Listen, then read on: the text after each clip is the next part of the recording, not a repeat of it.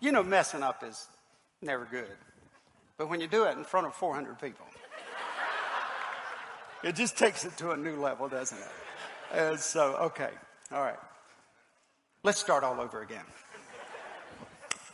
Back in the 1960s and the 1970s, uh, when I was growing up, there was a duo and uh, a singing group. And you'll remember when I tell you, many of you will anyway, the Righteous Brothers. Yeah, yeah. You, you remember the Righteous Brothers. Wow, they, they were a big deal in the day. And boy, could they sing. But you know, there was something interesting about the Righteous Brothers. And I was real disappointed when I found this out. They were not brothers. The righteous brothers were not brothers. And then I found this out. They didn't sing gospel music. They didn't sing Christian music. They sang rhythm and blues and soul music.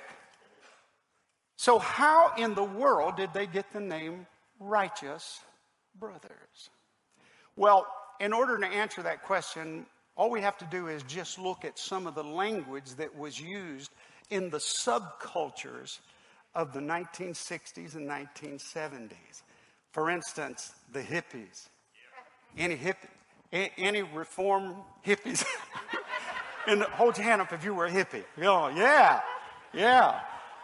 Or how about this, the surfer dudes? Yeah, the surfer dudes. And, and then there was the rhythm and blues movement. And then the rock and roll. I don't think they call it rock and roll anymore, but it was rock and roll in those days. But in those days, that subculture, listen, would use the word righteous all the time. And when they used the word righteous, they were, they were referring uh, to something awesome, something amazing, something good, something cool, something exciting, uh, maybe something pure. They might, they might say that's pure. Uh, they were talking about something that was genuine, something that was wonderful. And we could just go on and on and on. But, but when they used the word righteous, amen, that is really something. That's something.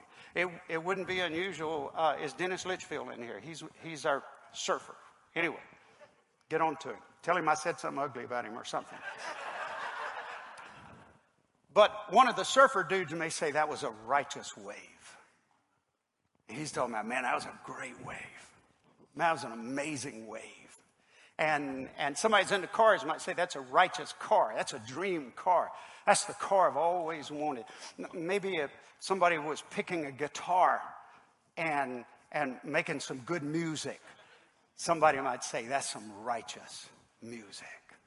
By the way, we have some righteous music on this stage, don't we? Wow. Some righteous praise and, and worship. Well, well, back to the duo. So when the when the righteous brothers first started, they were not called the righteous brothers, and they got together and they were doing some concerts, and they did a concert one night, and there was a Marine in the audience, and after he heard them sing, he shouts out, That's righteous, brothers. And it stuck. And to this day, they're known as the righteous brothers. Now, with that in mind, I want to talk to you this morning about righteousness. But I want to talk to you about righteousness almost, not exactly the same, definitely some improvement, but I want to talk to you about righteousness that's used in the Bible almost like it was back in the 60s and 70s, referring to something wonderful, referring to something glorious, referring to something magnificent, uh, uh, over the top, the very best.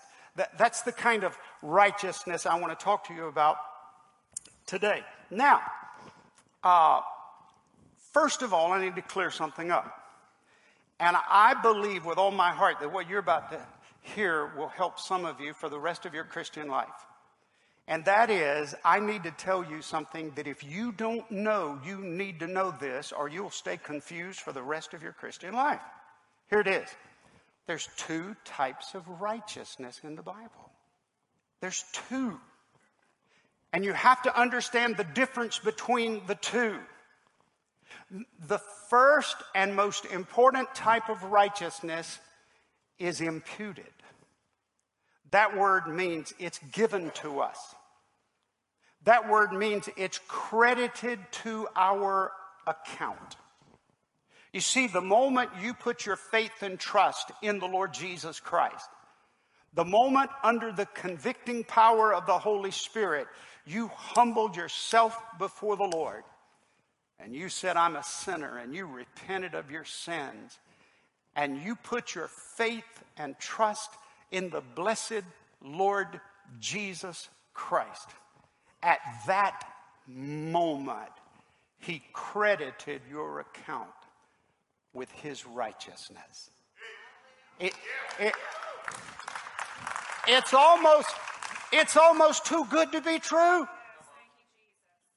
The, the, the moment you truly believed in him, he blessed you with his righteousness.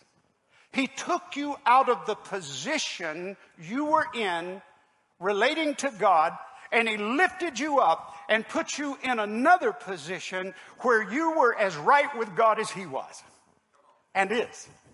And that's the reason they call it positional righteousness. Because that's exactly what it is. It's positional righteousness. You repented of your sins, you bowed before the Lord, you gave your heart to Him, you surrendered your life to Him, and He took your sin and He gave you His righteousness.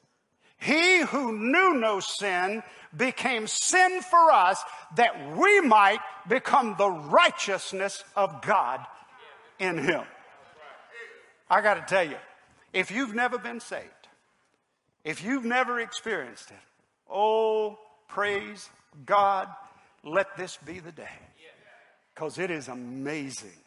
It is absolutely wonderful. L- let me just give you a few scriptures to back it up. Romans 4, 3, and 5 says Abraham believed God and it was accounted to him. By the way, accounted, accredited imputed, it was accounted to him for righteousness.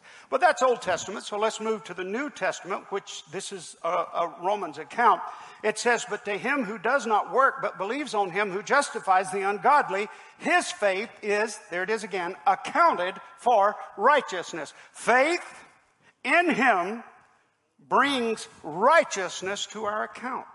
It's a beautiful thing. Philippians 3 9. It just doesn't get any better than this. And be found in him, not having my own righteousness, which is from the law, but that which is through faith in Christ, the righteousness which comes from God. Say it with me. By faith. See, that's one type of righteousness. And I'm just going to go ahead and tell you that the kind of righteousness I'll talk to you about today doesn't even compare to that kind of righteousness. That, that's the absolute most important righteousness of all. Miss this, and it doesn't matter what else you do in your whole life. You gotta have this. You gotta have this is righteousness that's all about Him. But listen to me, child of God. There is a righteousness in the Bible that's all about us. It's all about us. It's all about our obedience. It's all about us obeying Him. You see, we believe and we receive His righteousness. We obey His teachings and we walk in righteousness. L- listen to this. You've heard me quote this many times, and I'll just put a few words up there, but this is Romans 6 16. It says, Know ye not that to whom you yield yourselves servants to obey, his servants ye are to whom you obey, whether of sin unto death or of obedience unto righteousness. There it is. Sin unto death or of obedience unto righteousness. You see, there is a righteousness that does not come to us except through obedience. Obedience unto righteousness. Say it with me. Obedience unto righteousness. See, this is what's called not positional, that comes at salvation. This is what's called practical righteousness. This is everyday righteousness. This is walking, talking, breathing, living righteousness on a daily basis. This is about us living out what he has done in us. Now, I want to tell you this. No matter how far you walk down this road, you will never ever one day in your life be more righteous than you were at the moment you trusted Christ. But that does not relieve the responsibility of us walking in righteousness. This is about righteous living and righteous behavior. And the church needs to be reminded that God has called us out of a dark and dying world to be a righteous people set apart in the world for His honor and for His glory. Now, just so you'll know I'm not off track today, I, I want to share with you what one of the most respected preachers and teachers in all of America said on this subject. His name is John Piper. Here it is. Sometimes people are careless and speak disparagingly of all human righteousness as if there were no such thing that pleased God. They often cite Isaiah 64 6, which says our righteousness is as filthy rags. It is true, gloriously true, that none of God's people before or after the cross would be accepted by an immaculately holy God if the perfect righteousness of Christ were not imputed to us. There that word is. But that does not mean that God does not produce in those justified people before and after the cross an experiential righteousness. Are you with me? We got positional righteousness or practical or experiential righteousness here. An experiential righteousness that is not filthy rags. Church, listen to me. You and I are to be lights shining in the world. There is to be an experiential righteousness about us that's not filthy rags. In fact, it's the opposite of filthy rags. It's glowing, it's glorious, it's beautiful, it's magnificent. If you please, it's righteous. Oh, it's righteous. And, and, and he goes on to say, says, in fact, he does, and this righteousness is precious to God and is required. Not as the ground of our justification, which is the righteousness of Christ, but as an evidence of our being truly justified children of God. I'm standing before you today, church, to encourage you down a pathway that the Bible talks about over and over and over, and that's living for the glory of God. He came to you when you were lost. He cleansed you when you were filthy. He changed your life when you had no hope. He gave himself to you. He took all of your sins. He gave you his righteousness. Now, it's time for you and me to live according to his teachings. That's, that's what this is all about. And I love what John Piper said. This is experiential righteousness. This is precious to God. It is required of us. Now, listen to this. Just so you will know there's a difference between the two, because I just read where Abraham was righteous by his faith, right? And everybody else is made righteous by their faith, right? That's how we're made righteous. Now, listen to this 1 Timothy 6:11. This is Paul talking to Timothy. He's talked to him about a whole list of sins, bad sins, sins of the world. And he says, But you, O man of God. Oh, that's, a, that's beautiful when somebody says, You're a woman of God. You're a man of God. But you, O oh man of God, flee these things. He's talking about all those sinful things he was talking about in 1 Timothy, the sixth chapter. He says, Flee these things and pursue what? Well, wait now. Why would you pursue something you already have? Why would you do that? I'll tell you why. Because it's not the same thing.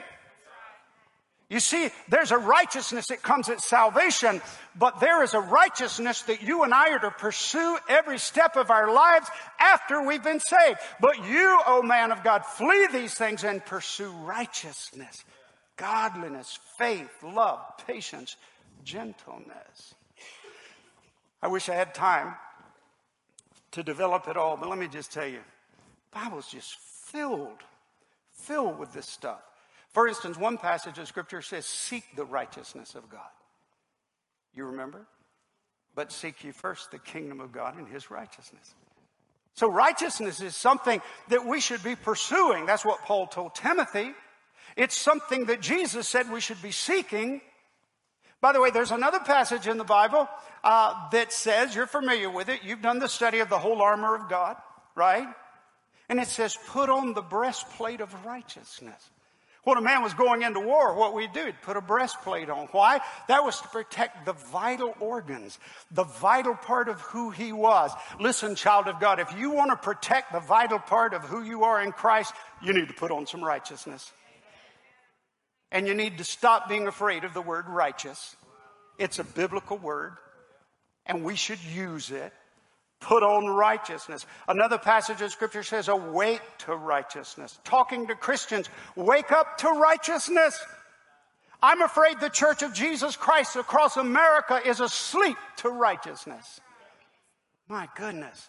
Awake to, and in the same verse, it says, and if they do not wake up, it's a shame. It's shameful for Christians not to wake up to righteousness. And, and, then yet another passage of scripture, I'll give all of these to you if you'll just call me or text me.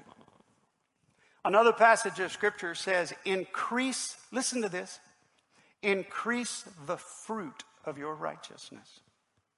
Your righteousness. When was the last time you increased the fruit of your righteousness? That's what we're supposed to do.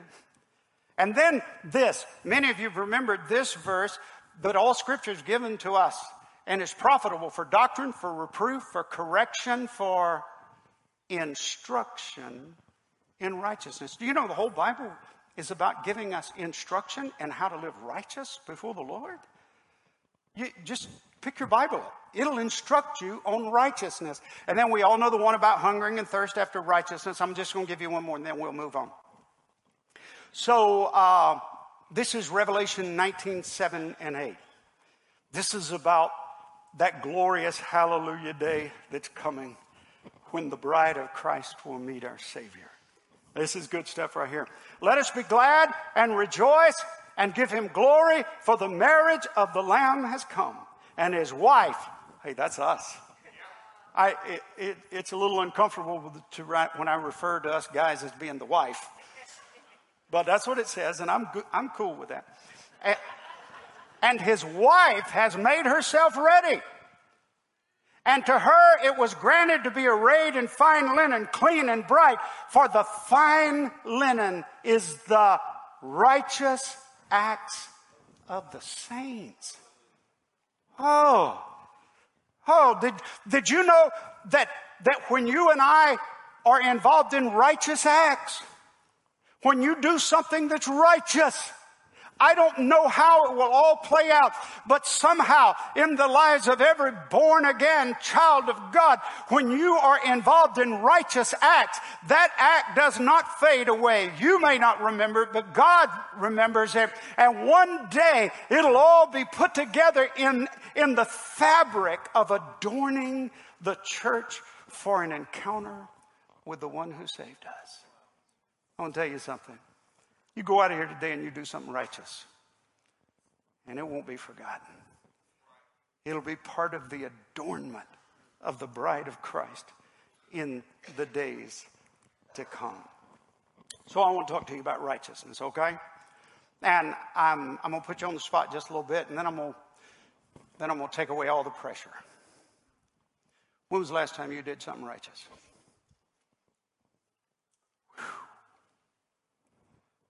Nobody's jumping up and running to the stage. We don't have a line up here. When was the last time you did something that was righteous? I know. I know. Every one of you. Every one of you. I know the last time you did something righteous. Are you ready for this? I'm about to tell you the last thing you did that was righteous. You ready to hear it?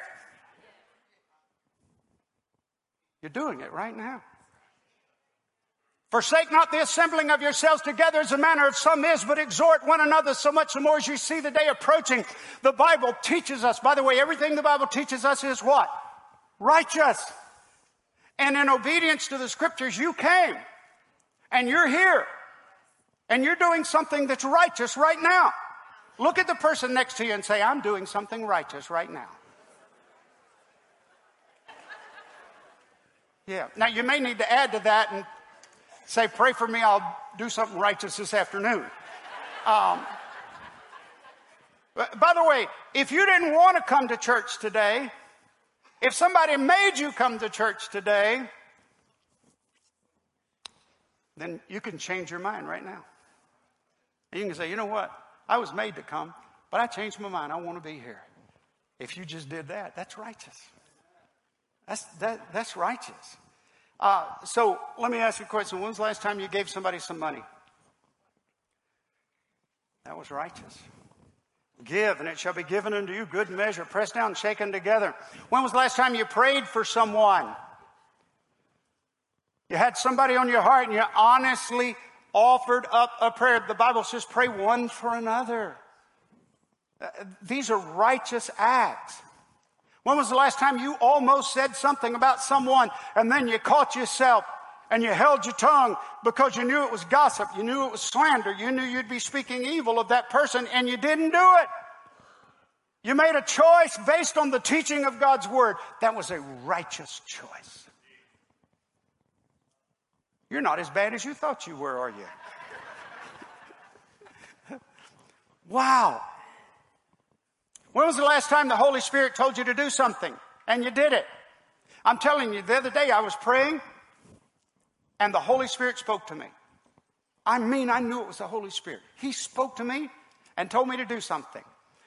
And, and I didn't want to do it. But I knew He spoke to me. And I did it. And the more I did it, the better I felt about it. And I thought, man, this is good. This is good. I didn't say it out loud, but I was thinking, you know what? This is righteous. Now, I'm not going to put a badge on. I'm not going to go around telling people I'm righteous. But I got to tell you, every time the Holy Spirit speaks to you and you obey the Holy Spirit and you do what the Holy Spirit tells you to do because the Holy Spirit's righteous and everything He tells you to do is righteous and you do it, it's righteous. It's righteous behavior. When's the last time you studied your Bible or you came to a Bible study? That's righteous. Study to show yourself approved, a workman that needeth not be ashamed. When was the last time you didn't get angry? You had every reason in the world to get angry, but you didn't get angry. Wow. Have you ever. no, no confession in the pews. Oh my goodness. Have you ever noticed how many times the devil gives us an opportunity to get angry in the course of a day? When was the last time you had a perfect opportunity to get angry, but you decided not to get angry because you read the word and the word says that the wrath of man works not the righteousness of God?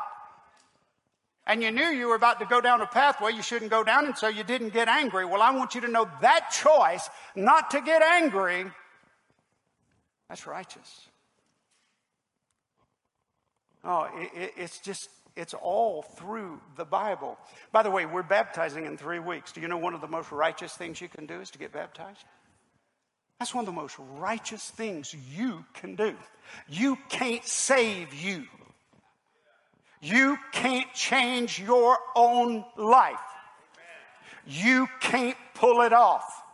You can't pull yourself up by your own bootstraps. You can't do it. But when He does it, the one thing you can do is what He's instructed you to do, and you can get baptized. When Jesus went to John at the Jordan, He said, John, I want you to baptize me. I love John's response. No. No, I'm not baptizing you. I'm not baptizing you. I want you to baptize me. And Jesus said to John, I believe God was pleased with John's response. But Jesus said, No, it's okay. It's okay, but we need to do this in order to fulfill all righteousness. That's what he said. And the Bible says John baptized. Now, I want to ask you a question Was Jesus righteous before he went to be baptized that day? He didn't need to do anything to be baptized, did he? I mean, to be righteous. But he said, I need to be baptized to fulfill all righteousness. W- one translation of the Bible says that he told John, We must do this to carry out all that God requires. You see, when God requires something, you just do it. You just do it. By the way, Jesus began his ministry by personally being baptized, and as he closed his ministry out, he gave the Great Commission, and he says, Go into all nations and make disciples what? Baptizing them in the name of the Father, the Son, and the Holy Spirit. This whole message is about asking you as a church to just kind of step up your righteousness. Now, uh, we have, we've got this mindset that if we even hint about us being righteous, that we, we've just, we, we've missed the mark.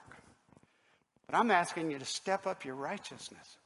I'm asking you to awake to righteousness to seek righteousness, to pursue righteousness, to hunger and thirst after righteousness, to put on righteousness. I'm asking you to embrace a biblical truth that's talked about some 550 times in the Bible. The word is used over 550 times, and the majority of the time it's talking about practical or experiential righteousness. That's what I'm asking you to do. And, and, you may say, well, well, Pastor, I don't know how to do that. Friends, yes, you do. Pick your Bible up, pick just about any page in your Bible, read it, and then do it. Get in a Bible study. Just, just the Bible is our instruction in righteousness. I'm asking you, isn't it time, church? Isn't it time? Isn't it past time for the world to see what righteousness really looks like in the people of God. Isn't it time? Now, I know. I've heard all the arguments. I, I, I know how the devil keeps us quiet and keeps us at bay. Uh, the devil blinds our eyes to some scriptures and illuminates other scriptures. You know, the devil will illuminate scripture if it'll keep you from doing what you need to do here. Because here's what happens people say, well, wait, Pastor, I didn't think we should ever do anything to be seen of men. I, I didn't think we should do our good works to be seen of others. Now, friends, listen to me. If you're doing something good, and the only reason you're doing it is to gain recognition and for people to look at you and think something, uh, think that you're awesome, that you're absolutely right. But if you're doing it as unto the Lord. It is not something, come on, you remember the old King James? It's not something you put under a bushel. You don't light a light and then cover it up. You, you, it, it, is to be seen. And, and so I tell you what, why don't we do this? Why don't we ask the expert of experts what he thinks? Lord, should people see our good works? Should people see us and know that what we're doing is good? Should they be impressed with us? Lord, I want to hear from you. What's the answer, Lord? Do you hear? Let your light so shine before men that they may see your good works and glorify your Father which is in heaven. I want to tell you, when we're doing the right thing the right way with the right motive and the right purpose, oh, people will see it, but God gets the glory. God gets the glory. And that, that is so significant. Now, I was hoping I, I would get through all of that in time to share uh, with you some things. There's some righteous stuff going on in this church. Now, not just the fact that you're here, you're, you're, there's some righteous stuff going on in this church. I'm not even sure I'm supposed to know this, but did you, uh, recently, one member of this church gave an automobile to another member of this church. You know why they did it? Because they needed it. Who does that kind of stuff? People who are hearing from the Holy Spirit. That's righteousness. That's right. A member of this church, I'm backing up two Sundays now. A member of this church loses her home to a fire, and we call her down and put her here at the front, and spontaneously, without any prior notice, $10,000 is given to her to help start getting her life back in order.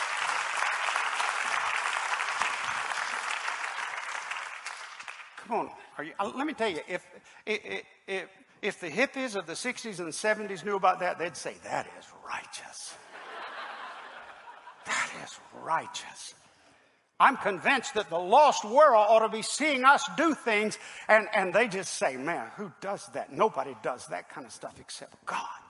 There's some, there's some righteous stuff going on. Let, let me, let me tell you, uh, this, this amazed me, but um, uh, our youth pastor.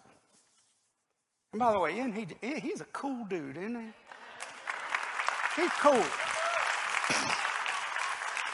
I mean, I, I don't even understand it. He, I've always wanted to be cool.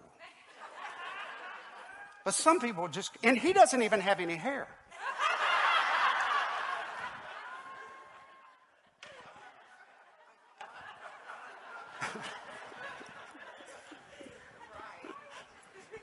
But he's cool. And, and I got to tell you, he hasn't been at this church very long.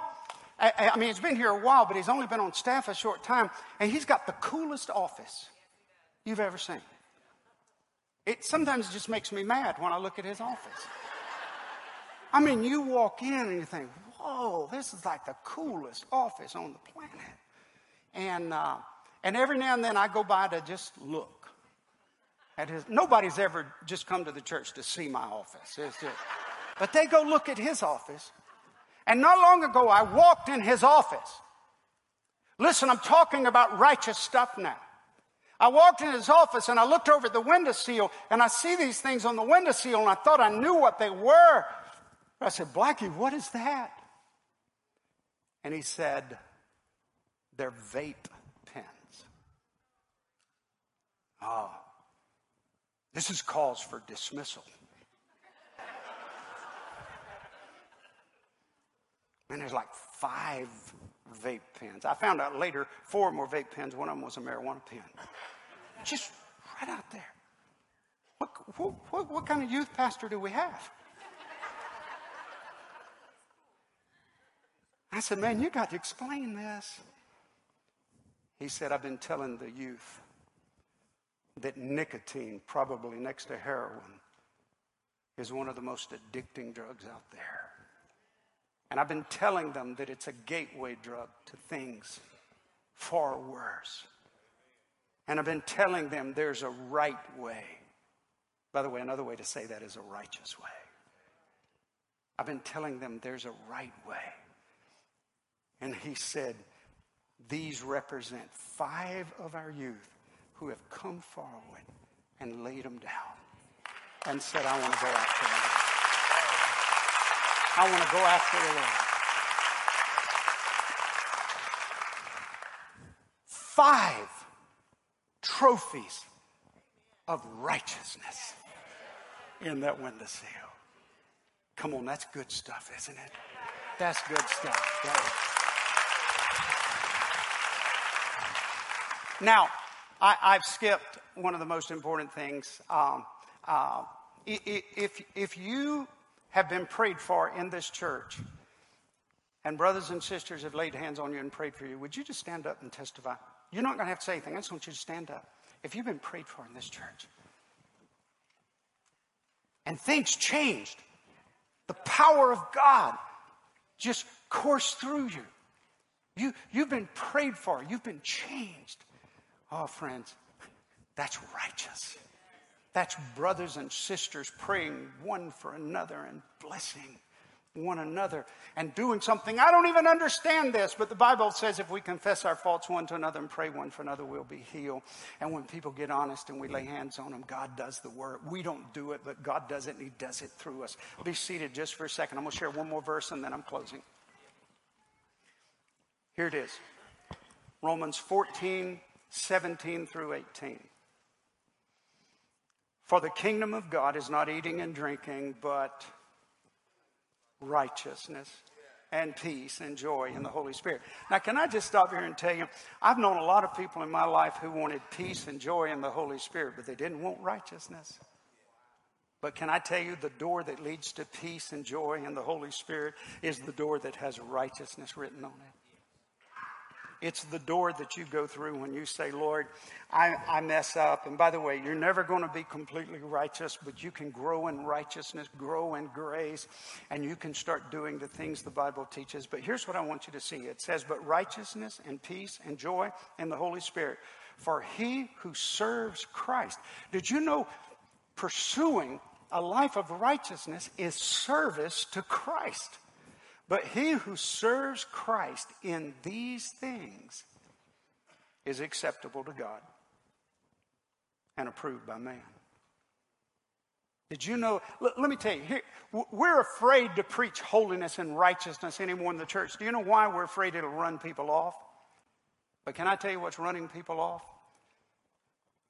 Is a church that claims to know the Lord, but there's no evidence of righteous living. That just turns everybody off. But I'm telling you, there is a righteousness that is acceptable to God. And notice it says, and approved by men.